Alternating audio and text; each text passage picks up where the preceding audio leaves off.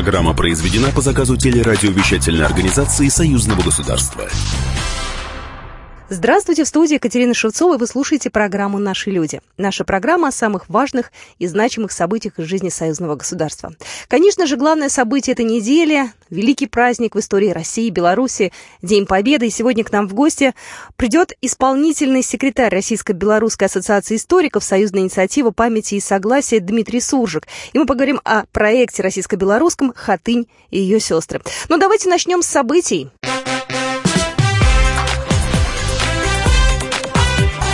Главное за неделю. Президент Беларуси Александр Лукашенко по случаю 74-й годовщины победы в Великой Отечественной войне направил поздравительное послание зарубежным лидерам, видным государственным деятелям и руководителям интеграционных объединений, сообщили в пресс-службе белорусского лидера. Глава государства в поздравительном послании президенту России Владимиру Путину отметил, что в День Победы потомки с глубокой благодарностью вспоминают ратный подвиг героев-освободителей, спасших мир от нацистской чумы скорбят о миллионах соотечественников, отдавших свои жизни во имя мирного будущего. Убежден, что свято хранимая память о Великой Отечественной войне будет и впредь укреплять единство белорусов и россиян, содействовать развитию стратегического партнерства двух дружественных государств и поддержанию стабильности в Европе, подчеркнул белорусский лидер. Кроме того, глава белорусского государства поздравил председателя правительства Российской Федерации Дмитрия Медведева, председателя Совета Федерации Федерального собрания Российской Федерации Валентину Матвиенко, председателя Государственной Думы Федерального собрания Российской Российской Федерации Вячеслава Володина, а также патриарха Московской всей Руси Кирилла. Всероссийская историческая акция «Диктант Победы» объединила 24 страны. Ее провели на этой неделе 7 мая на тысячи площадках. В Москве главный из них стал музей Великой Отечественной войны на Поклонной горе. Туда проверить свои знания пришли школьники, студенты и ветераны боевых действий. Валентин Зайцев, генерал армии в отставке, поделился своими эмоциями. Я считаю, что это очень символически вот это вот мероприятие, вот этот вот зал, парк Победы, музей Победы и сам диктант Победы. Ну, другого места не найти. Всего в диктанте было 20 вопросов об истории Великой Отечественной. Организаторы рассказали, что подготовили для конкурсантов и несколько сложных, задач ответа на которых позволят определить победителей. Часть теста – вопросы с вариантами ответов, другую нужно написать самостоятельно. Диктант написали и в Беларуси. В Минске главной площадкой стал Центр Россотрудничества. Инна Добромутрова, сотрудник Российского центра науки и культуры в Минске, поделилась своими мыслями. Белоруссия была той страной, которая стояла а, первой на пути а, немецко-фашистских захватчиков. Поэтому, конечно же, люди, которые пришли писать диктант победы в Минске, это особая публика, особая аудитория. Участникам акции предстояло вспомнить даты ключевых сражений, а также военные фильмы и литература о Второй мировой войне. На выполнение задания давалось 45 минут. О том, насколько сложным было задание, рассказала Галина Мицкевич, участница диктанта Победы. Все вопросы для массового, я думаю, все несложные, но единственное, такие вот вещи, там, допустим, последовательность хронологическая каких-то битв, то, конечно, это ну, не все могут знать. В акции должны принять участие более двух с половиной тысяч человек во всем мире, а результаты будут известны уже 12 июня. Елена Ураева, преподаватель русского языка и литературы, рассказала о своих шансах на победу. Надеюсь только на свое крепкое, сильное советское образование. Вот я думаю, что эта тема очень такая все-таки раскрытая везде и всюду. Вот, и надеюсь на знания. На победу, конечно, вряд ли. В каждом регионе будут выбраны три победителя диктанта. Они получат в подарок карты Российского военно-исторического общества, дающие право на бесплатное посещение более 50 музеев по всей стране, а также книги, электронные гаджеты. Знаков истории Великой Отечественной поощрят поездкой на Парад Победы в Москве в 2020 году. На этой неделе Министерство обороны рассекретило документы о освобождении Севастополя в 1944 году от фашистских оккупантов.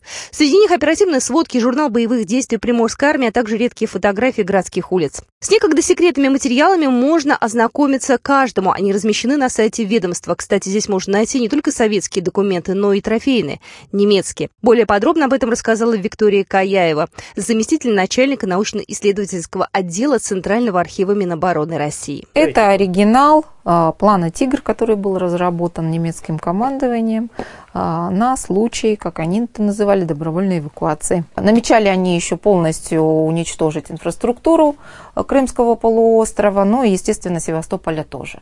Операция по освобождению Крыма по праву считается одной из самых масштабных и стремительных. Советским солдатам за месяц удалось разбить 200-тысячную армию противника. Сам Севастополь вернули за три дня штурма. Реконструкции по масштабу несравнимы с настоящими боями, но главную суть они передают верно. Действия наших войск были ошеломляющими. Это подтверждают и документы. Немцам не удалось эвакуировать армию, они понесли катастрофические потери. Согласно архивным данным, возрождение города началось сразу после освобождения. Мирному населению оказывалась медицинская помощь, восстанавливались санаторий. Военные восстановили и знаменитый лагерь Арте Гурзуфе. Обнародованные документы не противоречат тем фактам, которые были известны ранее, но теперь каждый может ознакомиться с ними лично.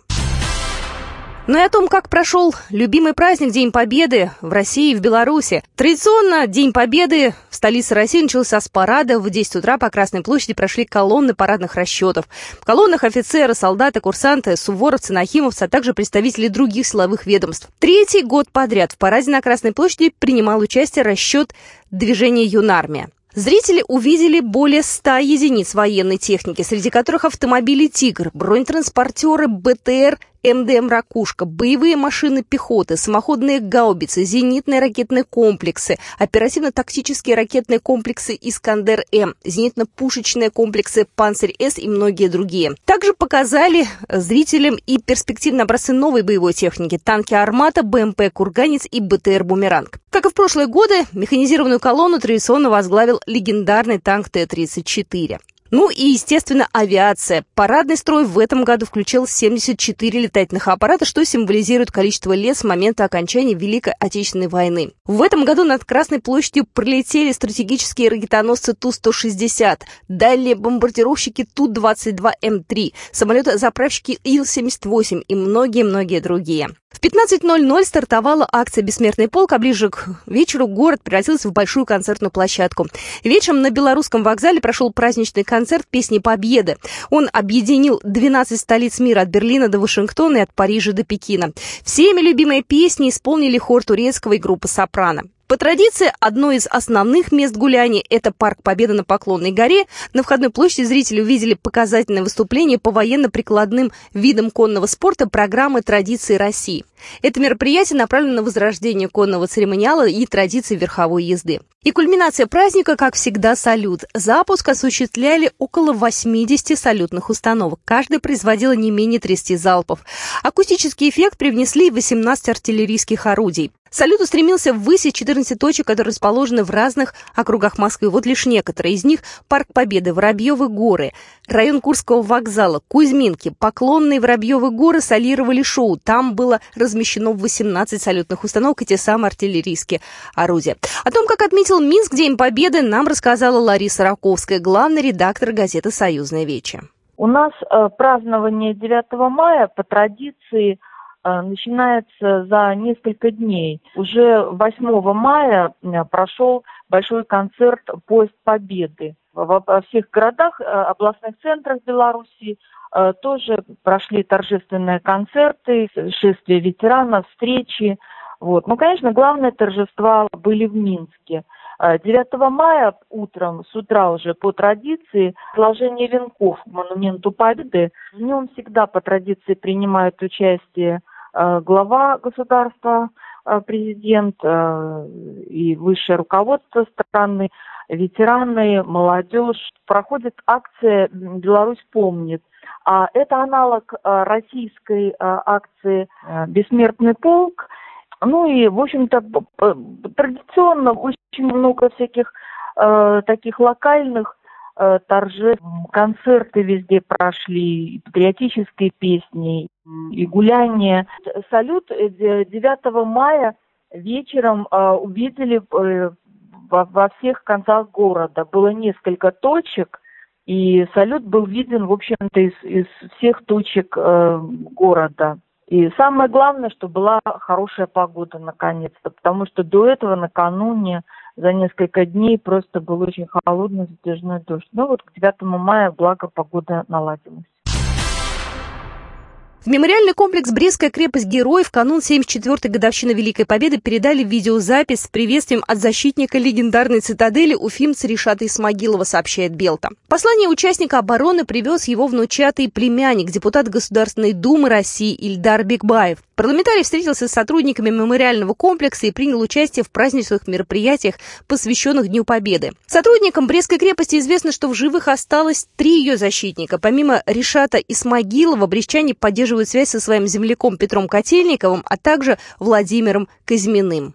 День Победы в Бресте тоже прошел масштабно. Мероприятия начались в 10 утра шествием «Беларусь помнит». Колонна проследовала по проспекту Машерова к Брестской крепости, где прошел митинг, церемония возложения цветов к вечному огню и плитам мемориала.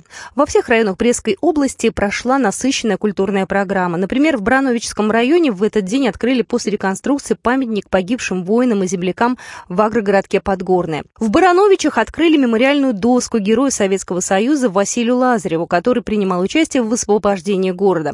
После увольнения в запас он поселился в Барановичах. Памятный знак появился на фасаде дома, в котором герой прожил свои последние годы, сообщает Белрос. Вот так отметили День Победы в России и в Беларуси. А мы продолжим программу «Наши люди» буквально через две минуты. У нас в студии появится гость Дмитрий Викторович Суржик, исполнительный секретарь Российско-Белорусской ассоциации историков Союзной инициативы памяти и согласия. И мы поговорим о проекте российско-белорусском. Называется он «Хатынь и ее сестры».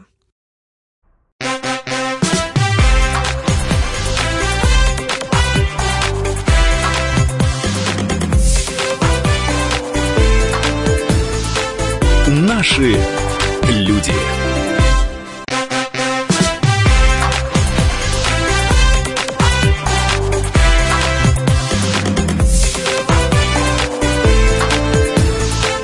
Наши люди. Мы продолжаем программу «Наши люди». И сегодня я хочу представить нашего гостя. У нас в студии исполнительный секретарь Российско-Белорусской ассоциации историков «Союзная инициатива памяти и согласия». А, Дмитрий Викторович Суршик, здравствуйте. Здравствуйте. И у нас сегодня разговор пройдет о Хатыне, российско-белорусский проект «Хатыни и сестры». Так он угу. называется, да? Наверное, вот в эти дни про тему сожженных деревень стоит поговорить наверное, поподробнее, потому что, ну, если говорить обо мне, конечно, я это все знаю, я это все помню, мы это все проходили на уроках истории в школе, Нынешние дети, наверное, к этому относятся немного по-другому. Они знают, конечно же. Ну, кто-то знает, кто-то не знает. Да, а некоторые, собственно говоря, как-то даже и особо не погружаются. Было и было. То есть это у нас проходилось очень эмоционально. Что это за проект? Как он вообще возник? Проект э, «Это не ее сестры» реализуется совместно Российско-Белорусской ассоциации историков, угу. Союзная инициатива памяти и согласия, Институтом истории Национальной академии наук Беларуси и Фондом историческая память. Периодически у нас различные бывают спонсоры для этого проекта, и у нас, соответственно, несколько расширяется число наших соорганизаторов. Итак, в чем заключается суть проекта? Нацистские карательные операции, которые проводились не только немцами. В них принимали участие, допустим, на моей родной Брянщине и венгерские части, которые были приданы командованием соответствующего тылового района группы армии «Центр», части местных коллаборантов, или местных, или из других республик, как было в Беларуси, где принимали участие, где зверствовали коллаборанты из Прибалтики. Украинских очень много, я знаю, было националистов. Украинские, да, в разных районах их сочетали, такую вот смесь, такой бульон из националистов.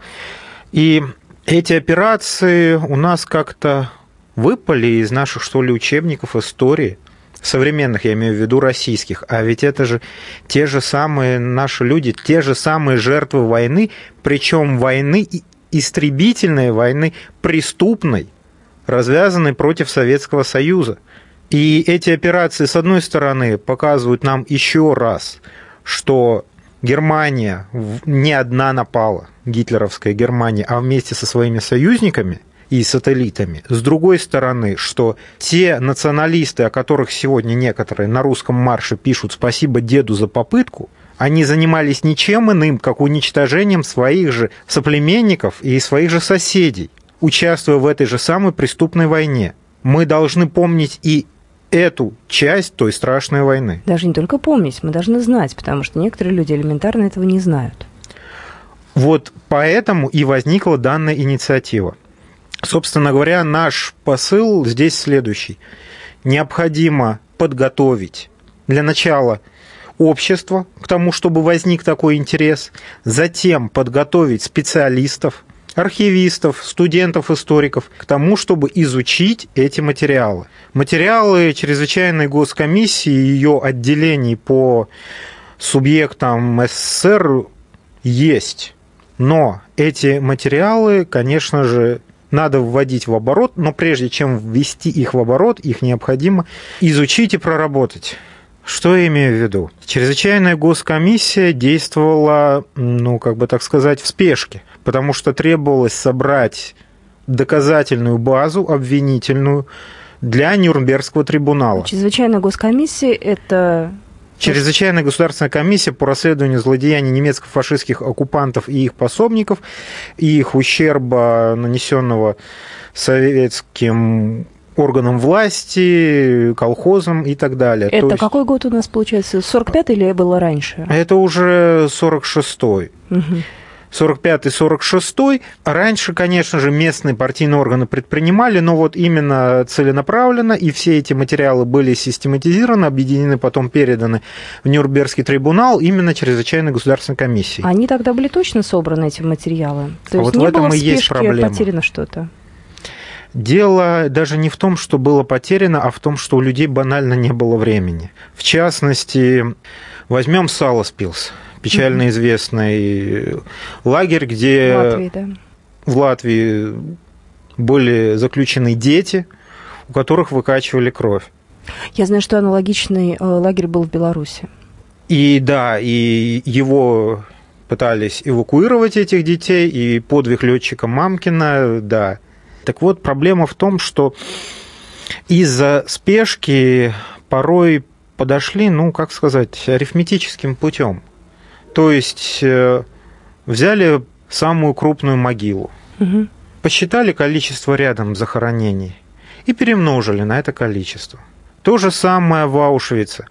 Взяли пропускную способность самого большого крематория, печи, перемножили на количество дней, перемножили на количество печей, получили 4 миллиона жертв. Ну, не может один лагерь то есть... смерти уничтожить 4 миллиона из 6 миллионов евреев. Современные данные говорят о том, что там был один ну, миллион, миллион двести человек. То есть любой источник нуждается в исторической критике. Это основа исторической науки. Просто взять источник и перепечатать его, это так не работает, это не наука. Это просто публикаторство. Знание должно быть научно выверенным, доказанным, проверенным из разных источников. А каким образом сейчас, спустя столько лет, можно проверить то же самое количество? Ну уж если мы сейчас говорим об исторической точности, как? Вопрос, конечно, сложный, но, во-первых, э, можно обратиться к немецким источникам. А у них есть такая информация? В немецких источниках очень тщательно и скрупулезно были задокументированы все операции карательные, в частности, в которых они принимали участие. Нет, я не говорю, что одни врут, а другие не врут. Это абсолютно не научная точка зрения. Но видеть разные данные и пытаться на их основе сконструировать объективную картину прошлого, вот задача историка. И вот э, к чему мы готовим будущих исследователей этой темы. То есть проект «Хатыни и сестры» – это некая, может быть, переоценка тех исторических данных, которые уже есть, да, то есть пересчитать, пересмотреть, э, то есть чтобы была абсолютно точная картина. Получить доступ к ним, а затем изучить следуя научным критериям. Угу. Вы говорите, получить доступ. Где хранятся эти документы? Ну вот с Германией реально договориться и вообще есть такая практика уже? Например? С Германией очень реально договориться. Бундесархив и Милитар-архив угу. дает доступ российским историкам, ну, в частности, Алексей Исаев множество книг написал, но, правда, по боевым действиям на линии фронта, с одной стороны. С другой стороны, трофейные фонды, допустим, американские, находящиеся в Национальном управлении архивов.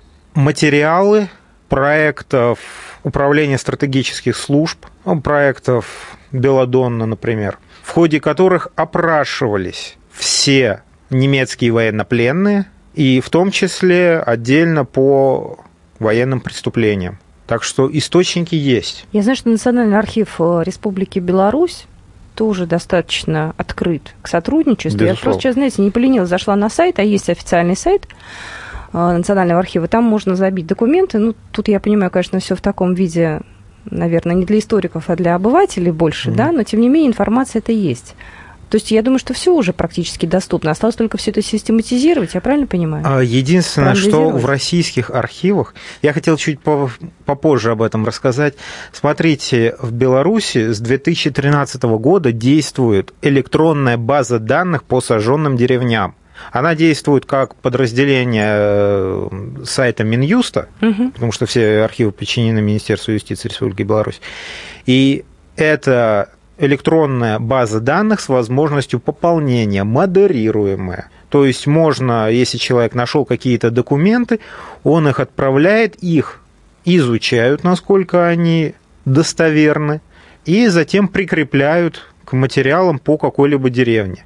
А главный архивист Национального архива Республики Беларусь Вячеслав Дмитриевич Селеменев, по-моему, даже получил государственную премию. Да-да-да, он, э, мы с ним как раз за вот эту работу. год назад с ним общались по телефону, когда я готовила программу о Хатыне, он очень интересно рассказывал, как он работал в архивах, как он все это соединял. Очень серьезный труд такой, очень мне кажется, человеческий. Да, была проделана хорошая работа, и что отличает этот сайт?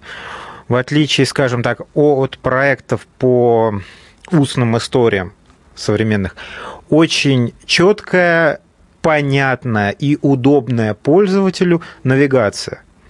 Можно искать по деревням, по хронологии, по карательным операциям. Очень удобный сайт, который был запущен, еще раз повторюсь, в Беларуси в 2013 году. В Российской Федерации такого сайта нет. Почему? А, понимаете, это очень сложный вопрос, и он не только исторический, но и политический. Как я уже сказал, в этих карательных операциях принимали участие, допустим, венгры, допустим, коллаборанты из русской освободительной народной армии Бронислава Каминского в поселке Локоть, допустим, прибалты, украинцы. И как в Советском Союзе можно было говорить о том, что были предатели – причем их было не 10 и не 20 человек, а десятки тысяч человек из тех же самых союзных республик. Мы буквально через пару минут продолжим нашу программу. Это «Наши люди». Будьте с нами.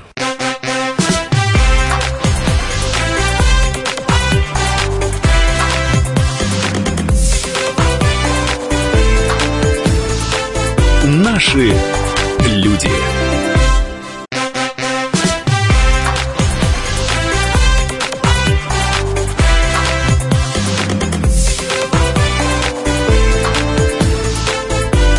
Наши люди. Мы продолжаем программу «Наши люди». Еще раз хочу представить нашего сегодняшнего гостя. У нас сегодня в студии Дмитрий Суржик, исполнительный секретарь Российско-Белорусской ассоциации историков Союзная инициатива памяти и согласия. Мы говорим о проекте, который называется «Хатынь и ее сестры». Пока вот была пауза, я как раз зашла на сайт архива, и есть вот действительно белорусского архива. И здесь есть раздел «Белорусские деревни, сожженные в годы Великой Отечественной войны». Здесь можно вот найти, я так понимаю, любую информацию. Нужно ввести год, место. В Советском Союзе про это, наверное, не говорили говорили, но это было зафиксировано. Это где-то храни... хранится в архивах эта информация. Она не для всех, возможно, была, для историков, для специалистов, или ее вообще, в принципе, старались? А ее старались умолчать, замолчать вообще эту тему. Всюду место немецко-фашистских захватчиков. Угу. В принципе, я придерживаюсь этого термина, потому что можно принять советскую парадигму, что фашизм это такое зонтичное определение для всех праворадикальных режимов в Венгрии, в Румынии, еще где бы то ни было. Того же самого Константина Воскобойника с Брониславом Каминским из Локтя тоже можно под этому термину называть фашистским режимом. Вначале немецко-фашистские захватчики были, а потом у нас просто нацисты или немцы. И получается у нас, что немцев было в тылу, вот в этих охранных дивизиях вермахта, в этих эсэсовских формированиях, больше, чем на фронте. Вот так, политикой умолчаний, такой политкорректности советской мы постепенно-постепенно отходили от правды, а потом ее и забыли. Если мы говорим о вашем проекте «Хатыни и сестры», сейчас вы собираетесь сбором информации, да, то есть идет такой процесс научный больше. А на выходе это что будет? Книга, журнал, монография? Что это будет? Э, и для а, кого? Значит, смотрите, я, видимо, не полностью раскрыл содержание нашего проекта. У нас школы молодых историков студентов исторических факультетов мы собрали в прошлом году в октябре, в этом году в октябре. Российских соберем. и белорусских? Да, с двух сторон. Историков, студентов мы собираем и проводим лекции тематические, буквально 5-6 дней, о том, что такое были, был оккупационный режим, какие документы устанавливались немецким командованием по этому оккупационному режиму, как распределялись зоны ответственности. А, надо сказать, что оккупированная территория Советского Союза находилась сразу и в зоне ответственности группы, групп армий соответствующих. Это территория вглубь где-то от 300 до 500 километров. То есть вплоть до Минска, включая, это были, были армейские тылы. И все, что происходило здесь, это ответственность вермахта, конкретно тылового командования. Поэтому все карательные операции, которые происходили на территории РСФСР, это прямая ответственность вермахта. И миф о чистом вермахте здесь вот рушится в легкую. А все, что было западнее этих 300-500 километров, это уже рейхскомиссариат Остланд, соответствующие рейхскомиссары и эсэсовские формирования непосредственно. Поэтому несколько различались оккупационные режимы, поэтому различались силы, привлекавшиеся для карательных операций и прочие нюансы. Ну вот, со стороны может это показаться нюансом. С другой стороны, это очень важно и дает сразу же характеристику и специфику. В каких-то карательных операциях самолеты, танки, в каких-то самолетов нету. А почему? К примеру. Поэтому нам важно дать некие установочные знания студентам. Мы их в прошлый раз, надеюсь, дали. В этот раз мы отбираем молодых историков на конкурсной основе. А какие требования? А, требование очень простое. Подготовить историко-документальное эссе. Ну, можно было бы его назвать научной статьей, если бы оно было опубликовано. Угу. Публиковать будем мы. Угу. А, научная статья или вот это историко-документальное эссе об одной карательной операции, которая могла захватить несколько районов, или же о карательной операции против одного населенного пункта, два молодых ученых и один остепененный, как говорится, ну, то есть кандидат или доктор исторических наук, их научный руководитель. И, соответственно, прилагаемые архивные документы – на основании которых мы будем рассматривать эту работу.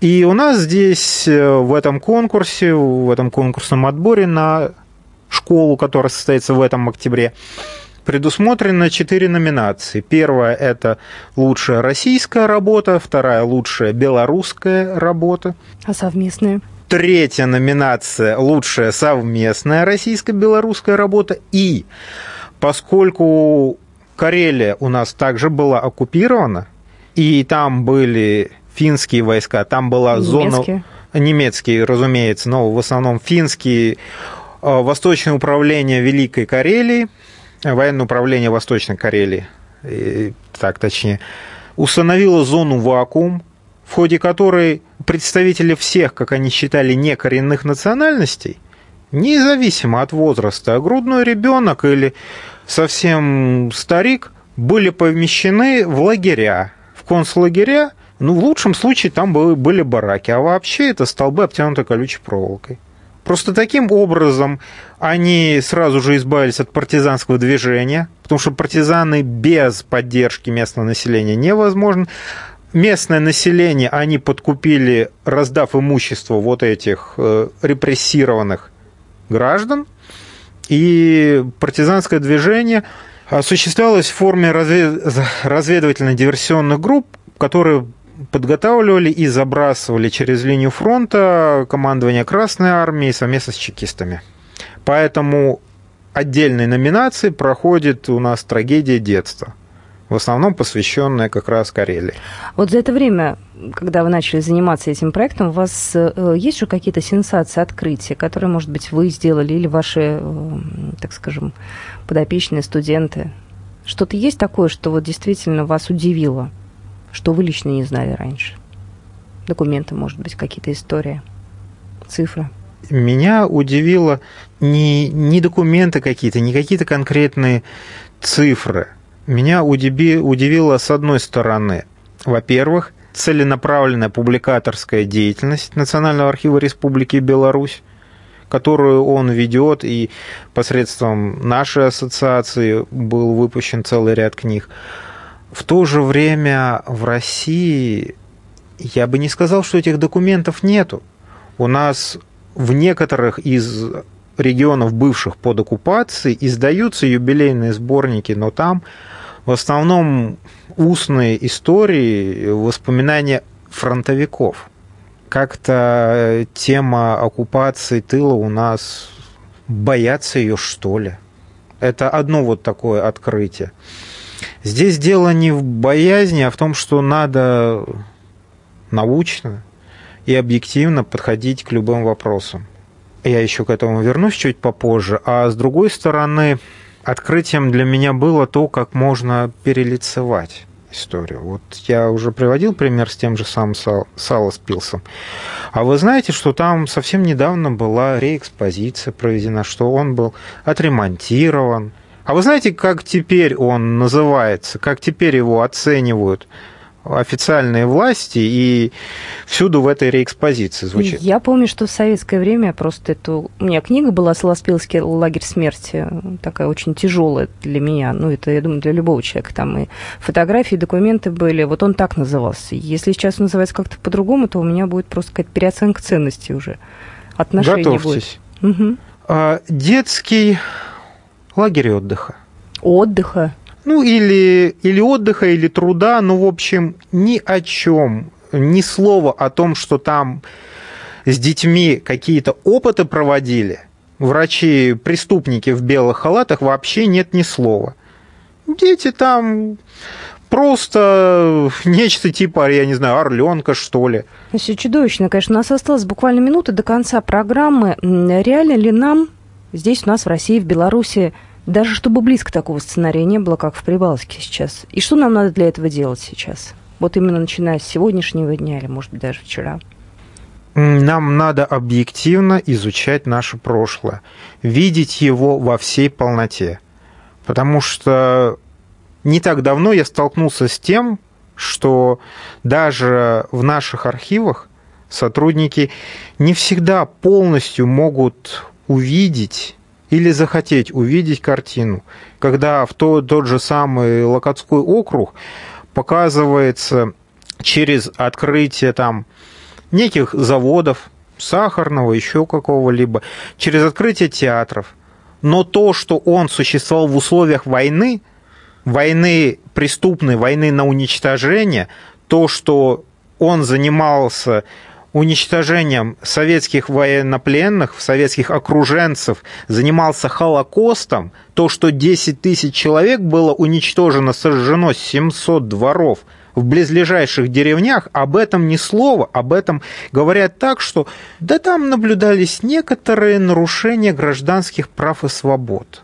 Вот это как вообще такое может быть? Надеюсь, что мы с вами будем встречаться не только когда праздник Великой Победы, не только вот в эти майские дни, но обязательно еще и летом поговорим на тему победы, да, и фальсификации истории. И будет у нас еще повод с вами встретиться. Спасибо вам большое. Спасибо. До свидания. До свидания.